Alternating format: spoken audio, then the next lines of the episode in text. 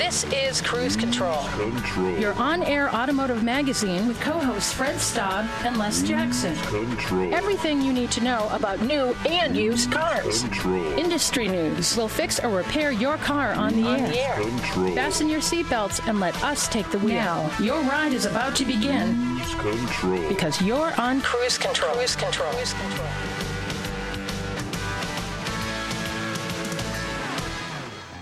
That's right, and welcome. We are all now on Cruise Control, your on air automotive magazine.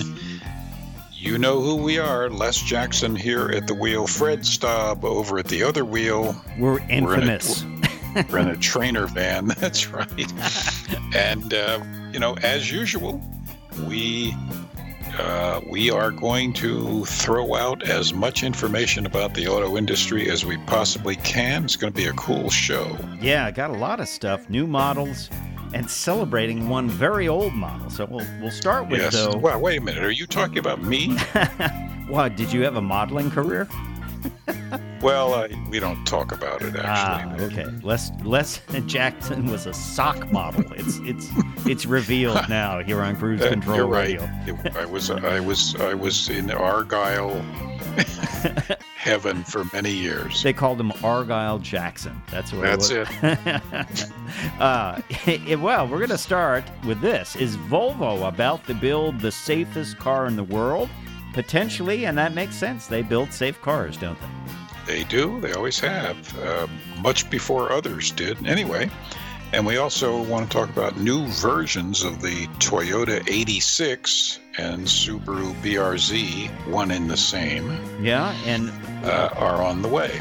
we love those cars. Those uh, Yeah. two seat uh, two seat rear wheel drive cars. Um, so pretty cool that we're getting a new version of that. Kia's got a hot selling crossover, but what will happen when its competition from its cousin comes online? We'll tell you about that.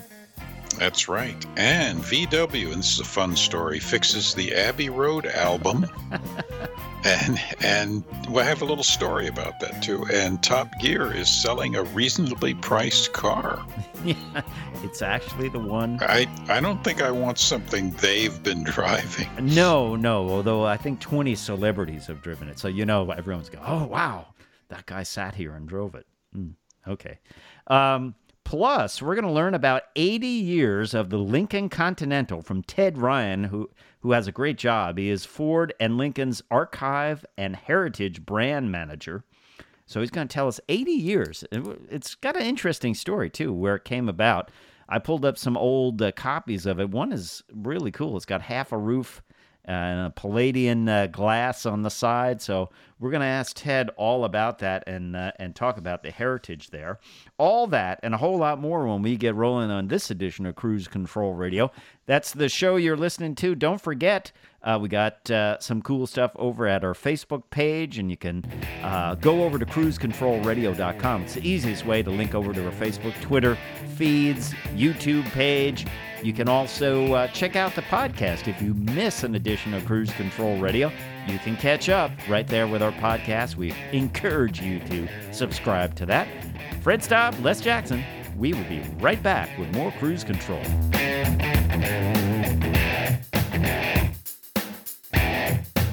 Listen to the live feed of Cruise Control Radio every Saturday at 10 a.m. Eastern. Go to www.cruisecontrolradio.com to find out how to do it. Is your car starting to show its age? Over time, paint becomes oxidized, faded, and scratched. But you can restore that tired paint and repair those scratches with the paint restoration system from 3M. It's an affordable way to make those repairs in your garage in just one afternoon with basic tools. The kit contains all of the restoration products and polishing pads you need to bring your vehicle's paint back to like new condition. For more information, visit www.3mcarcare.com. Cruise Control. Welcome back to Cruise Control Radio, your on air automotive magazine. We've got a lot to get to, Les. Starting off with Volvo potentially building the first fully electric super safe car, the safest car ever. XC40 will be all electric. It's the only way you'll buy it. And by 2025, Volvo says EVs will make up half of its sales.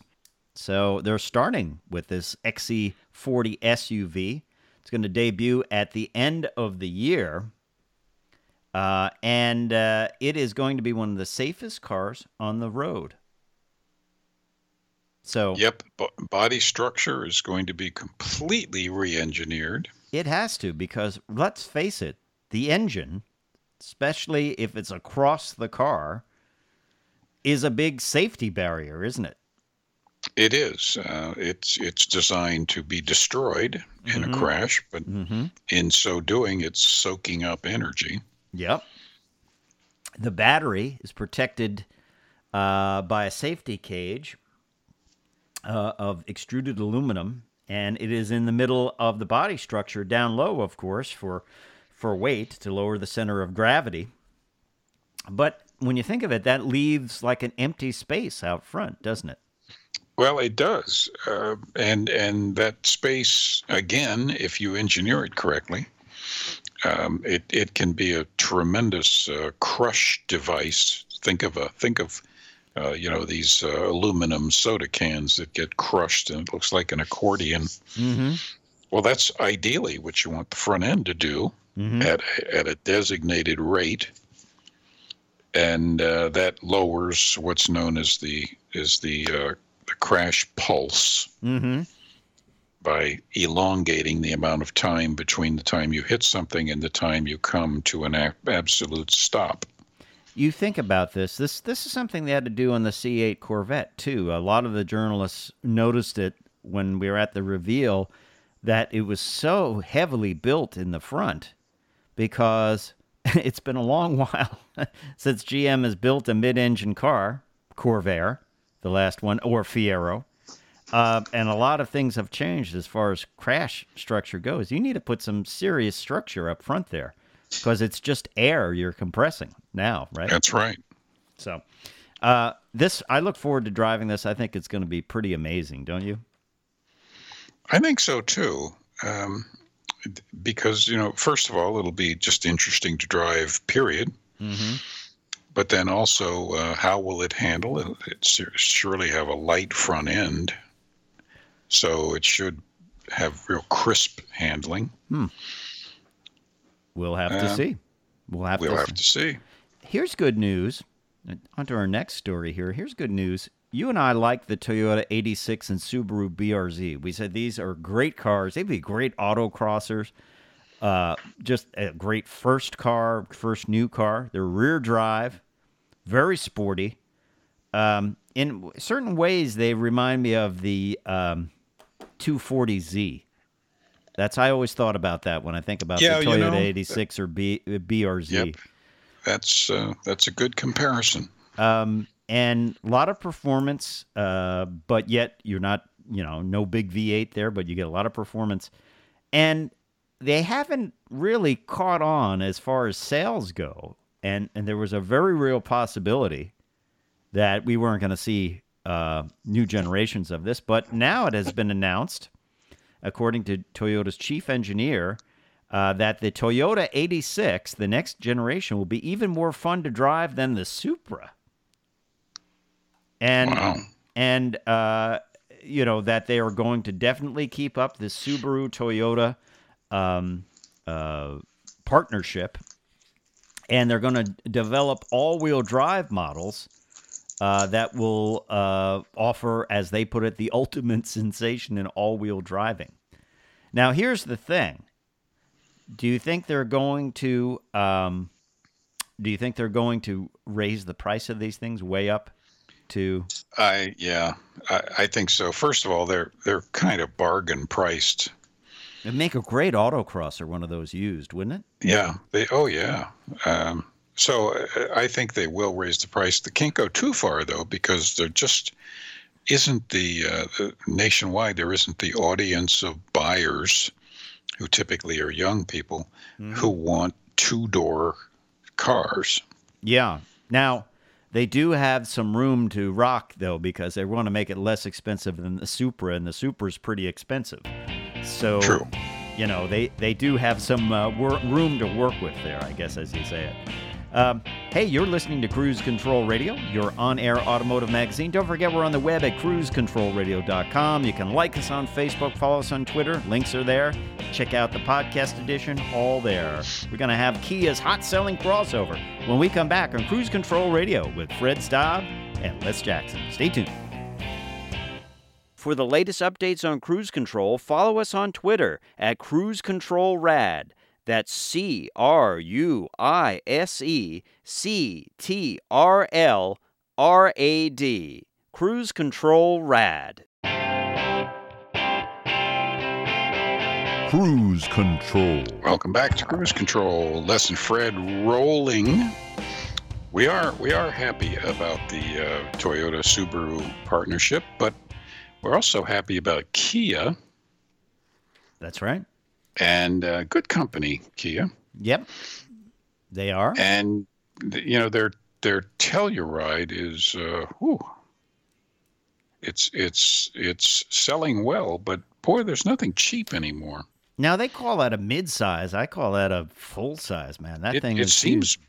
seems big to me. I mean, I sat in one at the auto show uh, last last uh, spring. I drove one uh, a couple of months ago, and people loved it. They were like, "Wow, look at this thing!" Because it looks much more expensive. It does. It looks sort of Land Rover like. You know, it's got that kind of that flush look body. And, uh, you know, it starts at under $32,000. But uh, according to Cox Automotive, the average transaction price for these Tellurides is north of $40,000. Uh, and that means that most buyers are going for the loaded up models, which I think is pretty much standard across the board. Most people don't buy base models. Uh, and and when we were talking about the F one fifty deals uh, a little earlier, um, the deals are to be had on those mid mid level vehicles, but not on the top of the line ones, right? Well, that's right. Although, you know, I guess people just, when they're spending in the mid 30s, they figure, well, if I'm spending this much, uh, I may as well go a couple thousand more and get the other things I really kind of want. Mm-hmm. So, uh, when you load it up, excuse me, when you load it up um, to forty thousand dollars, the price comes very close to something like an Acura MDX or an Infiniti QX60, uh, Lexus RX, uh, or the Volvo XC90. Uh, but it's not close to prices like Audi, BMW, and Mercedes, what they're charging for things. Um, I don't think Kia cares about that. They don't see themselves as an entry level brand anymore, do they?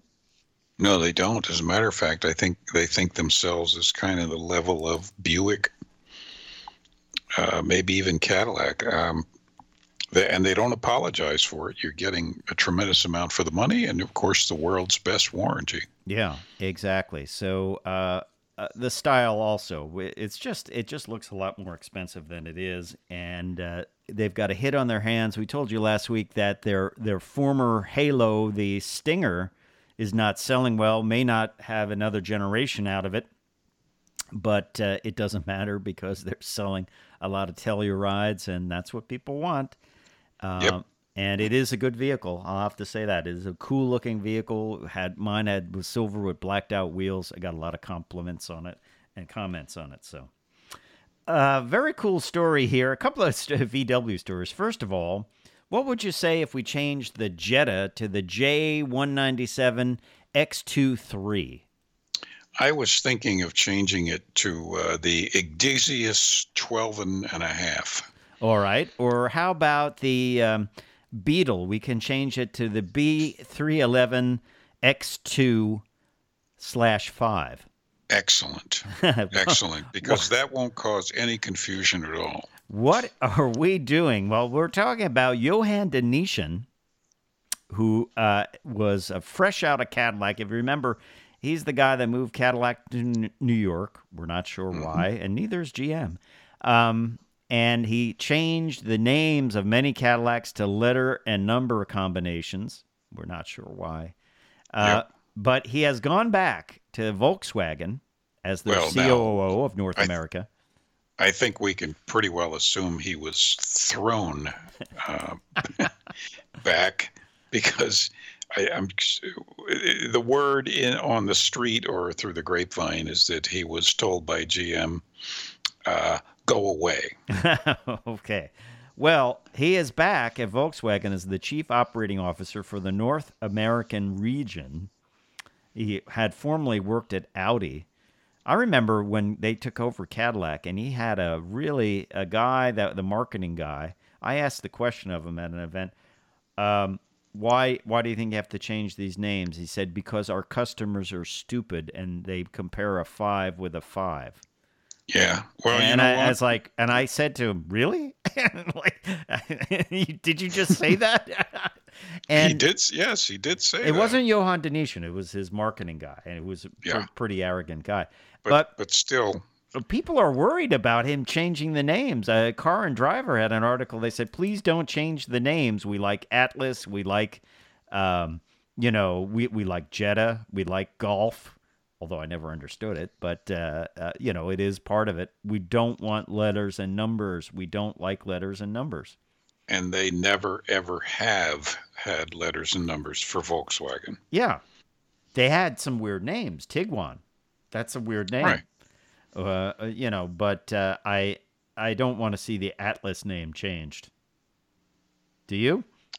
I like No, Atlas. well, no, I, I, li- uh, you know, we've made it clear over the years that we hate letters and numbers. They they don't mean anything. don't mean anything. And you know what? People are not stupid. Don't think your customers are stupid.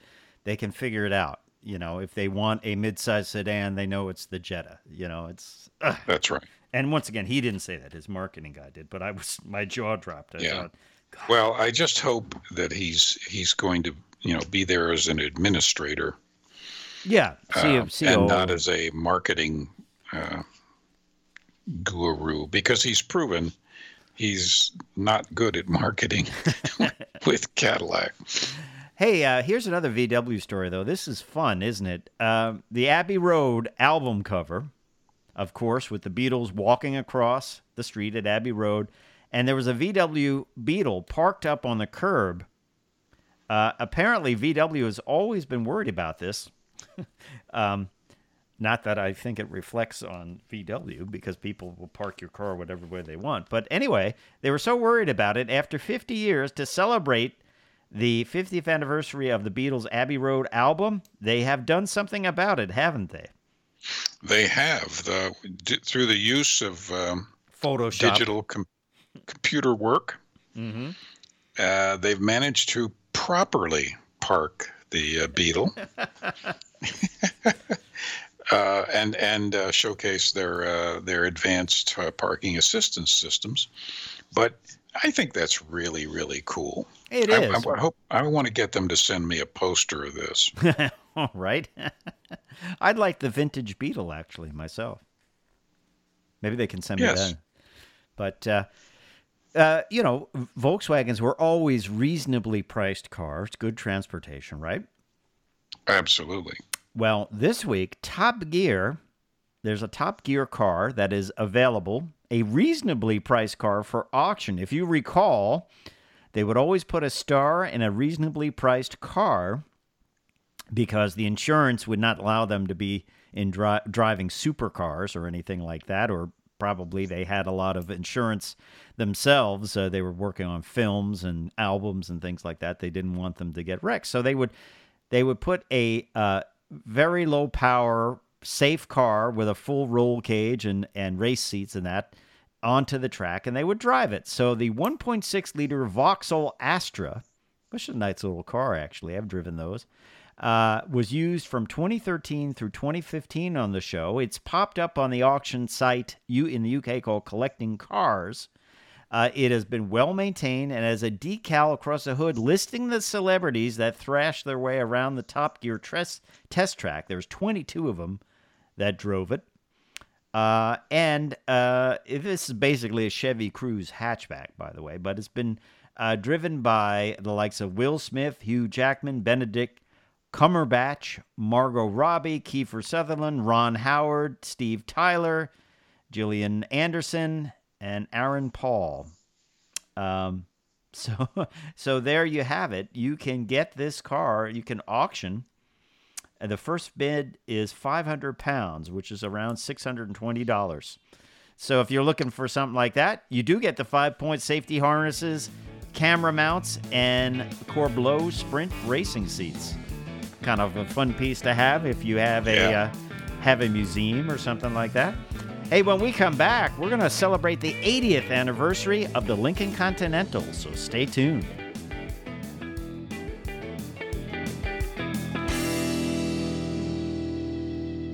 Cruise Control Radio goes live every Saturday starting at 10 a.m. Eastern. To listen, click the link on our homepage. Go to www.cruisecontrolradio.com. Cruise Control. And welcome back to Cruise Control Radio, your on air automotive magazine. Fred Staub, Les Jackson, we are at the wheel of the Cruise Control van, which is celebrating its, we what anniversary. Uh, it's um, well, that's because no manufacturer would ever put their name on it. Yeah, I mean, we started driving it in 2005, but we don't really know where it was before that, but uh, that's okay. Hey, don't forget to check us out at cruisecontrolradio.com. You can like us on Facebook, follow us on Twitter, check out the podcast edition of the show, check out our YouTube page. It's all there, cruisecontrolradio.com. We love celebrating the history of the automobile. And uh, coming up very soon, on October 2nd, Lincoln will celebrate the 80th anniversary of the Lincoln Continental, one of the best car names. We were also just talking about how car names are so important as opposed to letters and numbers. So uh, these are very memorable. Uh, we thought we should celebrate this, and Ted Ryan, who has a really cool job, he is the Ford and Lincoln Archives and Heritage brand manager, has joined us. Ted, welcome to Cruise Control Radio. Thanks for having me on, guys. Oh, we are excited, and uh, the history goes all the way back to like 1938, and it involves a trip to Europe by uh, Ford, then Ford company president Edsel Ford, right?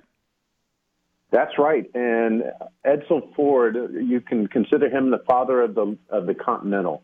He and his wife Eleanor took a trip to Europe in 1938, and he was immediately struck by how attractive the design of the cars were in the luxury market. Uh, American cars at that time, even the Lincoln itself, the, the Zephyr that was was out, and the the other high end cars, they were square, they were boxy, they they didn't have the sleek elegance that he felt the European uh, cars had. So he came back and he had Bob Gregorie, his lead designer, who, by the way, was a yacht designer before he entered the automobile industry. Another little tidbit. They worked together to, to create the first Continental, which was going to be nothing more than a prototype. They lengthened it by 12 inches, so the hood was long, and they lowered the car by four inches so it had a low uh, look, and the, the sleek, low Continental design was born one that Frank Lloyd Wright called the most beautiful car in the world, and he actually bought and owned two of them. And it was celebrated by uh, the Museum of Modern Art in 1946 as one of the eight design classics of all time. So, a, a very well designed car. They, you know, they really were beautiful um, back then, and even uh, in the ensuing years. The, uh, one of my favorite cars, Lincoln's, um, of all, was the mid '50s uh, Continental Mark II. That was just such a, just such a smooth Yeah. uh, and very expensive car, but it was just gorgeous. It was the the Lincoln, the original uh, Mark One, the original generation was only from 1939. Actually, October 2nd, we're going to celebrate that birthday. Uh, 1939. Only 25 were pr- produced that first year for the 1940 model year. Wow. And it went away in 1948, so only 5,000 of those. But then the Mark II came along, 1956, 57, and it is considered one of the most beautiful cars in the world, one of the best designed. At the time, it was also the most expensive car in the world, and it was owned by and coveted by celebrities. So you had Frank Sinatra owning one. Uh, President Eisenhower owned one. It, it was a car that, if you wanted to be noticed and you wanted to drive the most luxurious car in the world, uh, you wanted a Lincoln Mark II. We were talking with Ted Ryan, who is the Ford Lincoln Archives and Heritage Brand Manager, about the history of the Continental. I just want to go back again and ta- talk about the original Ted. Um, was uh, you look at that? It definitely looks like a 40 Ford in the front. It's got the recognizable Ford grill in the front. It's got like a half roof. I'm looking at a picture I have here uh, just for reference from uh, the Hagerty folks. It's got like a half roof and what looks like Palladian style glass, arch top glass in the back. Um, wild design. The first generation, though, uh, it came out right before World War II. Were they produced during World War II, or did was that all stopped? That was all stopped. And actually, um, one other side note on the story as I was telling it is the that original prototype was just for Edsel. That was going to be Edsel's car, uh-huh. and it was as you designed. It was a cabriolet. It was a convertible, and it, it distinctively had the spare tire on the back of the, the car, Continental kit, which created yeah Right. that created that The Continental look. Continental he took kit. it to Flo- uh, Florida with him, and received so much praise, and, and reportedly 200 people ordered Continentals just on the look of that one car that they actually went to production. So, uh, but to answer your question, they they quit production in 1942 and resumed after the war, uh, with 1947 being one of the biggest years of sales, uh, but but discontinued the the first uh, generation in 1948. and and then and then that's when we get into the Mark ones and the Mark twos that look more like a a car from the 50s, for lack of a better term, lower and uh, longer. lower, longer with the slab, the, the straight-sided uh, uh, nature of the car. And then in 1961, they went back to the design board again, and the famous coach door Lincoln Continental was born with the center opening doors, uh, which once again set a design standard. That wasn't the first ever coach door. I always get asked that. It was, it was the 61. No, the, Lincoln actually had a coach door, Lincoln in the mid 20s. Uh, but the 61 brought this this design ethos again and, and introduced the coach doors to the point that everybody, uh, once again, if you're a who's who in the world, you want your coach door Lincoln Continental 1961. Now was That's that, right. was that controversial? Uh, you, you you hear about these controversies, like of course the split window Corvette in 1963 was was the coach door controversial within Ford with camps liking liking it and other camps saying nah that's too radical we're going to alienate people or was it just like hey let's do this and everyone was on board every design of every car that, and we've got the, the documentation from the design committee. It's always uh, there's always discussions. We'll put it that way about what is the proper proper look and feel of a car. So there were conversations around have we gone too far with this, but ultimately the design won out, and it was a classic. The actual the sales brochure from that 1961 car actually opens in the middle just like the car does. So imagine you've got it flat on the table and you pull the left and right fly leaves out and you see the beautiful Continental inside. So they were they were highlighting the the unique characteristic of the coach doors uh, in the early sales literature and with, with the car itself. Um, when I talk to Lincoln people or when I talk to general car enthusiasts, and I talk to a lot of them given my job, that's the Lincoln most point to that they remember. They remember the coach door Lincoln. wow a lot of engineering too Les to make that happen Oh. Yeah, in fact, I remember. Isn't didn't one of the windows when you opened the doors, one of the windows dropped a quarter inch or so? It did, and uh, it was. It had a lot of different features too. It had some of the early auto locking doors, and and uh, uh, the thing about Lincoln is uh, Edsel Ford said it best. He said, "My father made the most popular car in the world. I want to build the best car in the world." And every one of these generations of the Continentals that we're going through has that Edsel Ford DNA running through it. What is the absolute best car that we can build at this exact moment? He was a very, very classy guy. I, I read a lot about him um, uh, when I was in college and um, starting to get involved with cars, and uh, really a, brilliant guy, uh, but also one with just uh, impeccable tastes.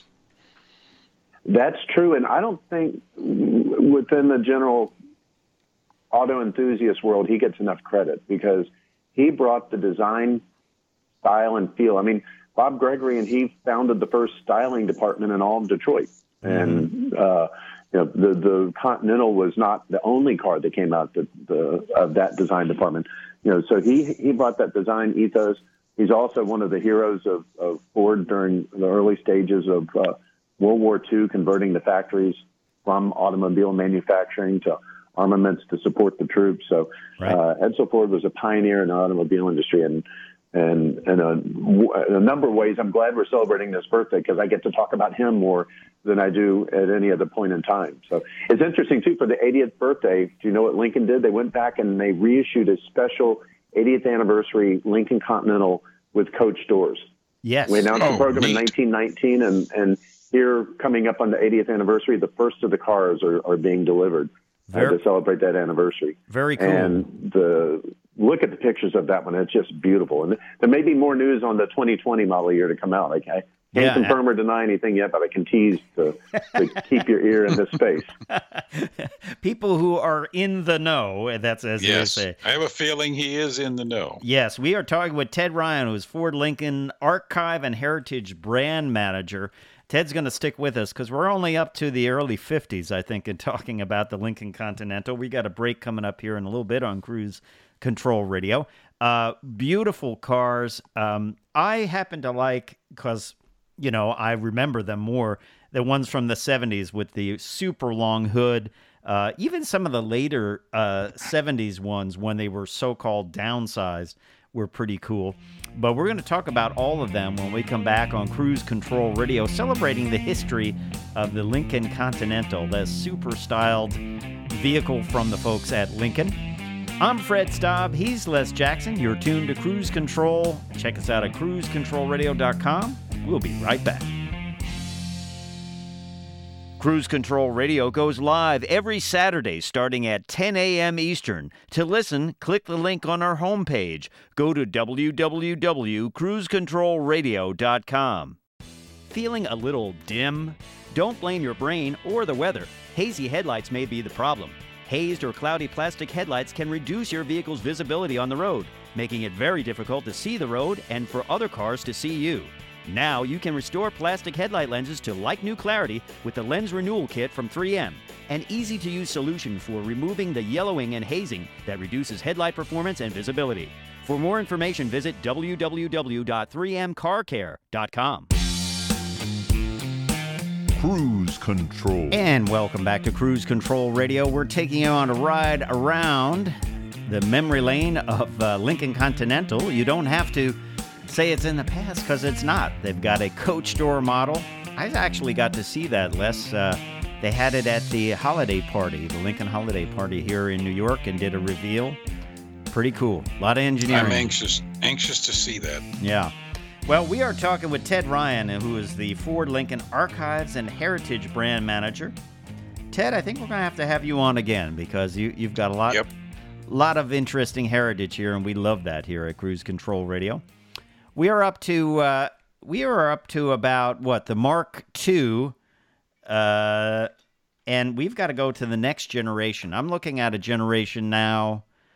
Uh, a couple of pictures here I have that I downloaded from Hagerty, um, and it's got kind of slanted headlights. I don't know what year that. oh, that's was. a that's a 50. I'm not, I'd, I'd have to see the picture you're looking at. Uh, Yeah. it's the Um, yeah, it's the late 50s with the um, the slanted four headlights uh, and the huge bumper and the scallops on the sides. Yes. Uh, I remember those because Yeah. a friend of mine in high school's parents had one, wow. and it had the power self lubrication system. so you never had to lubricate the front end? Is that no, you'd push a button and it would lubricate all the fittings. Wow. And it That's had the it was a hard top and it had that slanted rear window that actually rolled down electrically. I remember the I remember the the crank models of those too. That that you would it had a crank on the um, on the hat rack as we would call it, and uh, neat stuff. Neat stuff. Now, just I'm, I'm in my image database right now, and I've got I've got an online system that I logged into for you know, it's internal only for for for us. But he's 100 percent correct. 1958 Lincoln Continental with with the four headlight fixture like that. So and they always one. always did uh, a lot of wild styling. You look at the front of that bumper and and the the, the fender, how it flares out there. It's really taken taken a uh, uh, a risk and taking, uh, you know, being very stylish. Um, if it's as a car restorer, I, I look at that bumper and I think if I were restoring this, it would cost me about four thousand dollars just to rechrome that bumper. probably, probably. um, but what I remember of these Ted um, in older versions, when they got really big, I kind of liked them with the super long hood in the '70s, probably all through the '70s, I would say. Yeah. They uh, they had special editions. They came with the 460.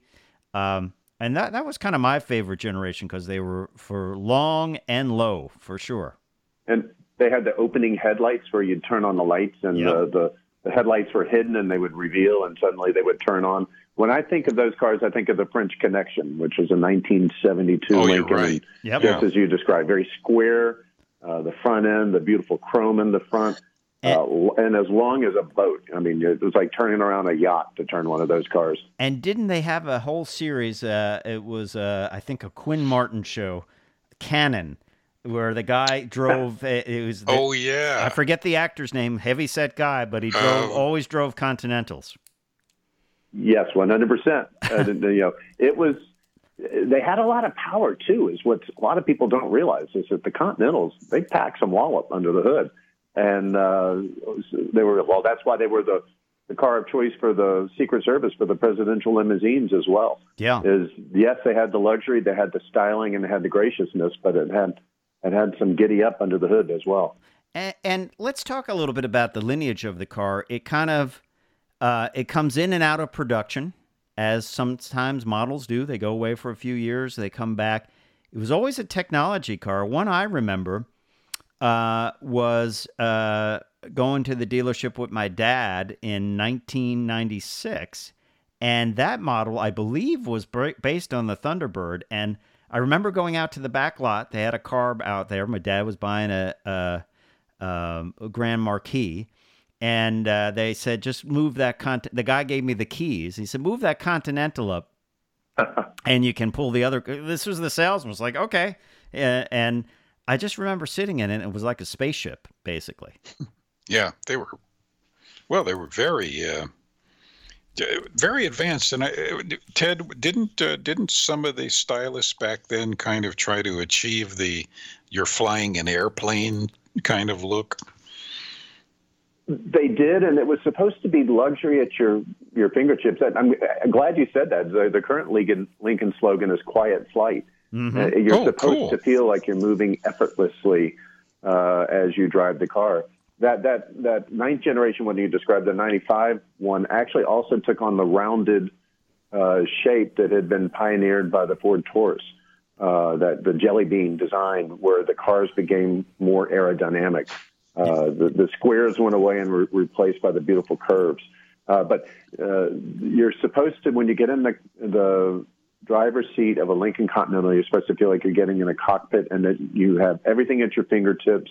And that once again, Edsel Ford's DNA of luxury and design and engineering meet together in the Continental. And then, of course, it came back in 2017, the current model, uh, which has been very popular, right? It is. It's very popular. I, I personally, I love the, the current Lincoln Continental and the coach door version that, that we announced and we created the 80 special edition.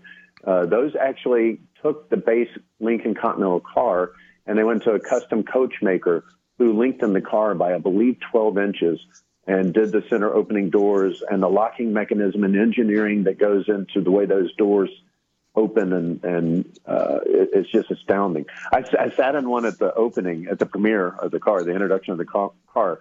I thought to myself, even Shaquille O'Neal could get in and out of this car without any trouble. It, you know, it feels like you're entering a, a, a room as opposed to a car. Yeah, I. You know what I would love? Win the lottery. You have a, a Lincoln Continental, the current one, uh, with the coach doors and a driver to take you everywhere. Wouldn't that be nice? And I'm a car guy. I like driving, but uh, wouldn't that be nice to have? Where they're like, "Sir, here's your car," and the coach door opens, and and you hop in there, and you're in your own little quiet luxury, uh, you know, concealment device, and it would be wonderful. Um, Ted, I want to ask, what is the most popular um, generation of the Lincoln Continental as far as sales and kind of the longest run? The the most popular would be the 61 Coach Door series because that one remained essentially unchanged with with updates over time. Uh, for seven years, I believe. I believe 68 was when it when it, the first major modification was made. Uh, within the collector's world, the Mark II and the 61 Coach Door series are without a doubt the most popular. In fact, if you give me a choice, if I get two Lincolns, I'm going to surprise you. I'm going to take the 61 Coach Door but then I'm gonna put I'm gonna take the new Corsair, which I don't know if you guys have seen that car yet. Oh, that's beautiful. But to me, uh, I'm yeah, I'm scheduled to get in one of those um, in a in a few months. Yeah, it's oh, it's oh, you're gonna love it. The interiors are out of this world with yeah, just beautiful. Yeah.